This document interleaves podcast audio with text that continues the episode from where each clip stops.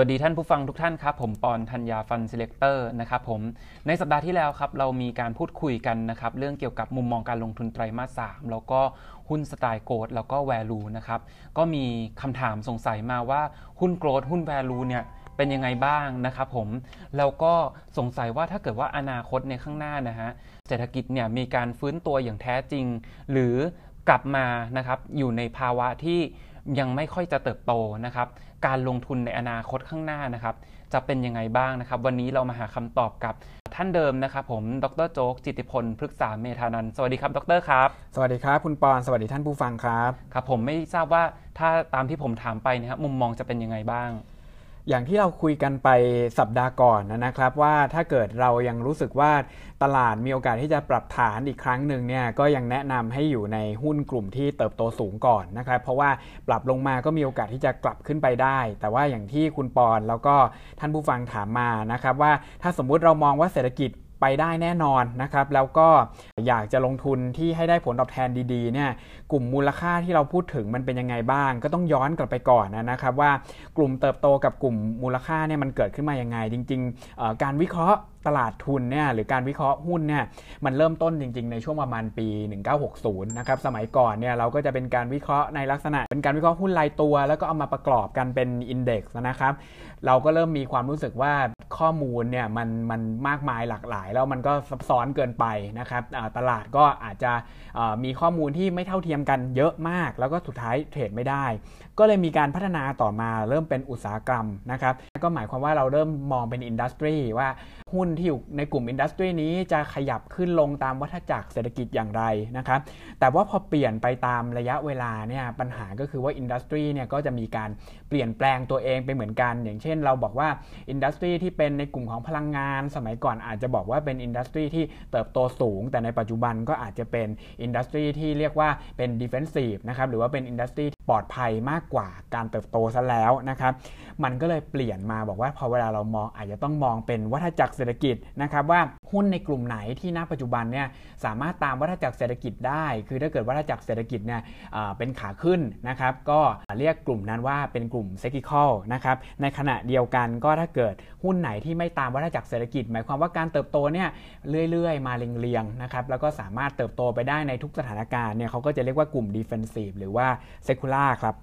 ครับผมดรครับ แล้วเรื่องของตัว growth กับ value ครับแล้วก็วัฏจักรเนี่ยมันจะเข้ามาเสริมกันตรงไหนยังไงครับผม อย่างที่เราคุยกันเมื่อกี้นะครับ ในส่วนของวัฏจักรมันก็ดีขึ้นกว่าเดิมนิดหน่อย คือไม่ต้องไปนั่งวิเคราะห์หุ้นรายตัวนะครับ แต่ปัญหาก็คือว่ามันไม่ได้ตอบโจทย์เรื่องความถูกแพงถ้าเกิดคุณปอนดูดีๆ ก็คือว่าบางทีเราอยู่ในวัฏจักรเศรษฐกิจขาขึ้นก็จริง แต่ว่าพอจะซื้อเนี่ยปรากฏว่าหุ้นแพงมาก เราก็จะเกิดอาการสับสนอีกว่าอ้าวแล้วเราควรซื้อหรือเราไม่ควรซื้อนะครับกลุ่ม value หรือว่ากลุ่ม growth เนี่ยจะเข้ามาตอบตรงนี้ก็คือในช่วงที่ตลาดเนี่ยคือมีความแพง หมายความว่า valuation ทุกอย่างเนี่ยมันอยู่ในระดับที่สูงมาก ถ้าตลาดเป็นแบบนั้นเนี่ยนักลงทุนส่วนใหญ่ก็จะเลือกลงทุนในหุ้นที่สามารถเติบโตได้ หมายความว่า earning นะครับหรือว่ารายได้ในอนาคต หรือว่าแนวโน้มการทำกำไรเนี่ยสามารถขยับขึ้นมาได้ ก็จะสามารถอยู่รอดในภาวะที่ตลาดเนี่ยมันมี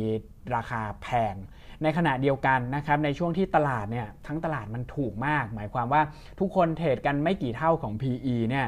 จุดเด่นจริง ๆ แล้วก็คือเราสามารถเลือกหุ้นที่เป็น value หรือหุ้นมูลค่าได้ โดยการมองปันผลนะครับหรือว่ามองรายได้ปัจจุบัน หรือว่ามองในหุ้นที่ต่ำกว่ามูลค่าทางบัญชีนะครับพวกนั้นก็จะสามารถเลือกออกมาได้ง่าย ๆ เลยเพราะว่า valuation ของตลาดเนี่ยมันอยู่ในระดับที่ไม่แพงครับ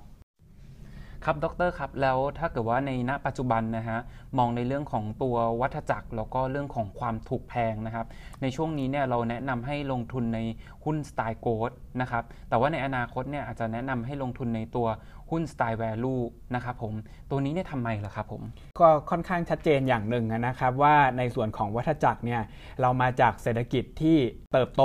สูง แล้วก็ค่อยๆ ชะลอการเติบโตลงสุดท้ายเราไปเจอ recession ใน 2 เดือนที่ผ่านมานะครับหลังจากนี้เนี่ยผมเชื่อว่าวัฏจักรจะเป็นขาขึ้นแล้ว อย่างน้อยก็คือบวกจากช่วงที่ต่ำที่สุดนะครับก็ขึ้นมาได้ ปัญหาก็คือว่า valuation เนี่ยมันจะยังอยู่ในภาวะที่แพงอ่าถ้าเราลองคิดง่ายๆนะครับอย่างคุณปอนลองคิดดูว่าถ้า e a r n i n g ของไตรมาสสองเนี่ยมันสอดรับเข้ามาปั๊บเราก็จะเห็นว่า valuation ของหุ้นเนี่ยที่ PE มันพุ่งทะลุเพดานขึ้นไปเลยอ่าแพงมากแน่นอนนะครับการที่ PE จะลดลงได้เนี่ยมันมีอยู่ 2 แบบ คือตลาดก็ต้องปรับฐานลงไป หรือไม่นะครับ e a r n i n g ก็ต้องวิ่งไล่ตามขึ้นมาทัน เพราะฉะนั้นเรายังคิดว่า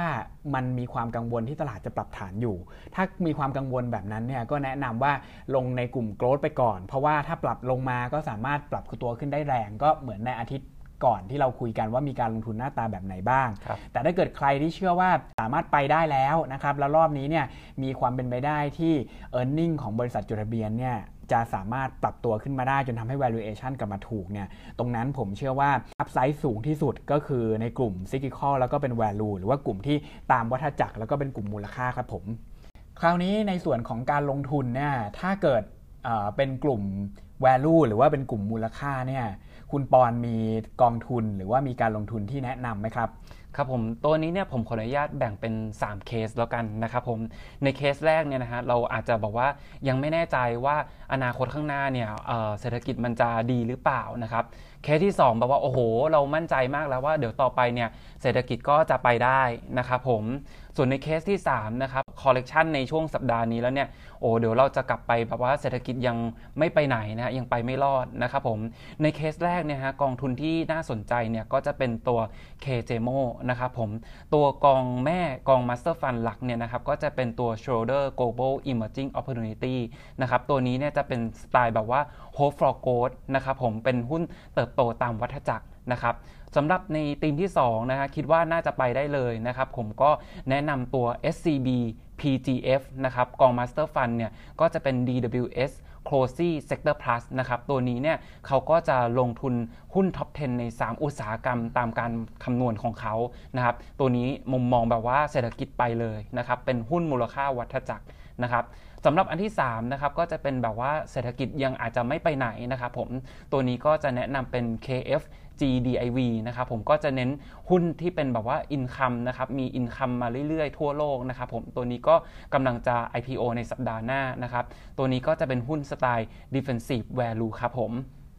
น่าสนใจทั้ง 3 ตัวนะครับ อยากให้คุณปอนแนะนำตัวแรกก่อน ตัวแรกเนี่ยผมเข้าใจว่าเป็นลักษณะที่ยังคิดว่าตลาดอาจจะไม่ไปไหน แล้วก็ยังจะอยู่ใน growth phase ก่อน นะครับแต่ว่าอยากซื้อของถูกใช่ไหมบางคนอาจจะบอกว่าตอนนี้จะไปซื้อหุ้นเติบโตสูงที่เราแนะนำกองทุนที่คุณปอนพูดไปเมื่อสัปดาห์ก่อนเนี่ยพอเห็นราคา NAV แล้วโอ้โหนิวไฮอย่างเดียว มีกองไหนไหมที่ราคายังไม่แพง แล้วมีความเป็นมูลค่าบ้าง ซึ่งผมเข้าใจว่าตัว k j m o เนี่ยเข้ามาตอบโจทย์ถูกต้องไหมครับ ใช่เลยครับผมเพราะว่าตัว k j m o เนี่ยสไตล์เขาก็จะเป็นสไตล์top down นะครับเขาก็จะเน้นหาตัวประเทศนะครับที่มี valuation ถูกๆนะครับเขาก็จะเน้นซื้อของถูกไม่ซื้อของแพงนะครับผมซึ่งในตัว ไส้ในของกองแม่นะครับเขาก็จะลงทุนในอุตสาหกรรมในกลุ่ม consumer discretionary นะครับ finance IT นะครับผมตัวประเทศที่เขาลงทุนนะครับ ก็จะอย่างเช่นบราซิล รัสเซียเกาหลีนะครับ ก็คือแนวคิดมูลค่าตอนนี้เนี่ย valuation ค่อนข้างที่จะถือว่าถูกมากเลยนะครับผม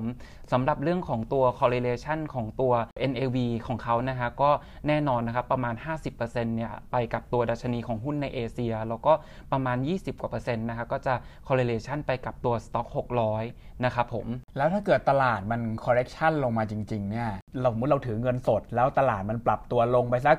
10-15%เนี่ยเราเริ่มรู้สึกแล้วว่าอยากลงทุนในกลุ่ม value เนี่ยสตัวที่เหลือมันเหมือนแล้วมันก็ต่างกันยังไงครับครับผมสำหรับตัวแรกนะฮะตัว SCB PGF เนี่ยนะฮะแน่นอนเขาเป็นเจ้าแม่แห่งหุ้น value นะฮะร้อยเปอร์เซ็นต์ปัจจุบันเนี่ยลงทุนใน3 sector นะครับก็จะเป็นตัว sector Energy Material แล้วก็ Consumer Discretionary นะครับลงใน US ประมาณ 50%นะครับในส่วนอีก 50%ก็ลงในยุโรปแล้วก็เอเชียนะครับผมหุ้นหลักๆที่เขาลงนะฮะก็ยกตัวอย่างเช่น Valero Energy นะครับ Marathon Petroleum นะครับ ConocoPhillips นะครับตัวเขาเนี่ยก็จะมี correlation ของตัวราคานะครับ วิ่งไปกับตัว Stock 600 สักประมาณ 60%แล้วก็ Nikkei สักประมาณ 34%นะครับส่วนตัว KF-GDIV นะครับก็จะมีความแตกต่างที่ว่าเขาเนี่ยลงทุนใน sector ค่อนข้างที่จะหลากหลาย แล้วก็กระจายมากอย่างละเล็กอย่างละน้อยนะครับ เช่น IT Finance Industrial Consumer Utility นะครับผมตัวนี้นะเขาจะลงในยุโรปสักประมาณ 35%นะฮะหุ้นเราก็อาจจะคุ้นชื่อกันอยู่นะคะเช่น Unilever นะครับที่เป็น consumer staple นะครับ Roche ที่เป็น healthcare นะครับแล้วก็ Schneider ที่เป็น industrial นะครับผมสำหรับตัวเขาเนี่ย NAV ก็จะวิ่ง correlate ไปกับตัว stock 600 สักประมาณ 70%ครับอืม ผมเชื่อว่าทั้ง 3 กองนี้เนี่ยอย่างน้อยสักหนึ่งกองนะก็คงถูกใจสายมูลค่านะครับคนที่กลุ่มที่ชอบซื้อของถูกคราวนี้อยากให้คุณปอนแนะนำนิดนึงว่ามันมีความเสี่ยงอะไรไหมที่เรามาพยายามมูลค่ามันเรียกว่าอาจจะไม่แพงในช่วงที่ตลาดเนี่ยยังมีความจำเป็นที่จะต้องออยู่ในกลุ่มโกลด์เป็นหลัก หรือว่ามีโอกาสที่จะปรับฐานได้ครับ ครับผมก็อย่างที่ดรบอกไปตอนต้นนะครับคุณกลุ่ม value เนี่ยก็อาจจะมีการปรับตัวเพิ่มขึ้นลดลงไปตามวัฏจักรของเศรษฐกิจนะครับผมถ้าเกิดว่าเศรษฐกิจเนี่ยปรับตัวขึ้นอย่างแท้จริงเนี่ยนะฮะตัวหุ้นกลุ่มนี้ก็จะได้รับประโยชน์มากนะครับแต่ในทางตรงกันข้ามถ้าเกิดว่ามันยังไม่ได้ไปไหนนะครับผมตัวหุ้นกลุ่มนี้เนี่ยก็อาจจะมีการขัดทุนได้นะครับ ซึ่งคนที่ลงทุนเนี่ยนะครับก็ควรที่จะต้องมีการคัดลอสเป็นนะครับผมเพราะไม่งั้นเนี่ยเวลาที่ลงเนี่ยก็จะลงลึกเหมือนกันนะครับอย่างช่วงที่มีวิกฤตโคโรนาไวรัสมานะฮะตัวดอดาวของตัว KJMO นะครับก็ติดลบถึง 37%เลยนะครับตัว SCB PGF เนี่ยลบ 30นะครับผมแล้วก็ตัว KFG DIF นะครับตัวกองแม่ที่เป็น Fidelity เนี่ยติดลบ 29%นะครับผม สำหรับตัวนี้เนี่ยถ้าเกิดว่าใครจะจะลงทุนนะครับผมก็แนะนำว่าให้ตัวตลาดมีการปรับตัวลงมาสักพักหนึ่งก่อนนะครับแล้วก็หาจังหวะเข้าซื้อนะครับผมแล้วเราสามารถหวังกำไรหรือว่าความเสี่ยงในการลงทุนเนี่ยน่าจะสักประมาณเท่าไหร่ในทั้ง 3 ตัวนี้ครับครับผมก็สำหรับตัว KJMO นะครับในระยะเวลา 3 เดือนก็คาดหวังผลตอบแทนได้สักประมาณ 12%นะครับคัดลอสที่ 10%นะครับสำหรับตัว SCB PGF นะครับตัวนี้ก็จะซิ่งหน่อยนะครับคาดหวังผลตอบแทนประมาณ 15%ภายใน 3 เดือนนะครับ แล้วก็คัดลอสที่ 15%ครับ ส่วนตัว KFG Dip นะครับ ก็คาดหวังผลตอบแทนสักประมาณ 15%ใน 1 ปี ตัวนี้ก็จะเป็นสาย chill นิดนึงนะฮะ แล้วก็ cut loss ที่ 8%ครับ ก็ถือว่าน่าสนใจทั้ง 3 ตัวนะครับ แล้วก็เรียกว่ามี character ของความเป็น value investing ทั้งทั้งกลุ่มเลยนะครับ ก็หวังว่าทั้ง 3 ตัวนี้น่าจะตอบโจทย์สำหรับใครที่สนใจบอกว่าไม่อยากลงทุนในหุ้น growth ที่แพงมากๆ แล้วก็พอจะรับความเสี่ยงได้กับการปรับฐานนะครับ ถ้าปรับฐานลงมาแล้วก็อาจจะเป็น opportunity ของท่านให้กลับเข้าไปซื้อในกลุ่ม value นี้ได้เช่นกันนะครับสำหรับอาทิตย์นี้ผมกับคุณปอนก็คงต้องลากันไปก่อน ก็หวังว่าทุกคนจะโชคดีในการลงทุน แล้วก็รักษาสุขภาพกลับมาพบกันใหม่ ครั้งหน้าสำหรับวันนี้ สวัสดีครับ สวัสดีครับ แล้วก็ต้องย้ำกันอีกครั้งนะครับว่านี่ไม่ใช่บทวิเคราะห์ทางการลงทุน แล้วก็เป็นความเห็นของเราสองคนนะครับขณะที่ผลตอบแทนในอดีตนะครับก็อาจจะไม่ได้เป็นการยืนยันผลตอบแทนในอนาคต เช่นเดียวกันนะครับการลงทุนที่เราคุยกันมาก็เป็นการลงทุนในต่างประเทศ เพราะฉะนั้นก็อาจจะมี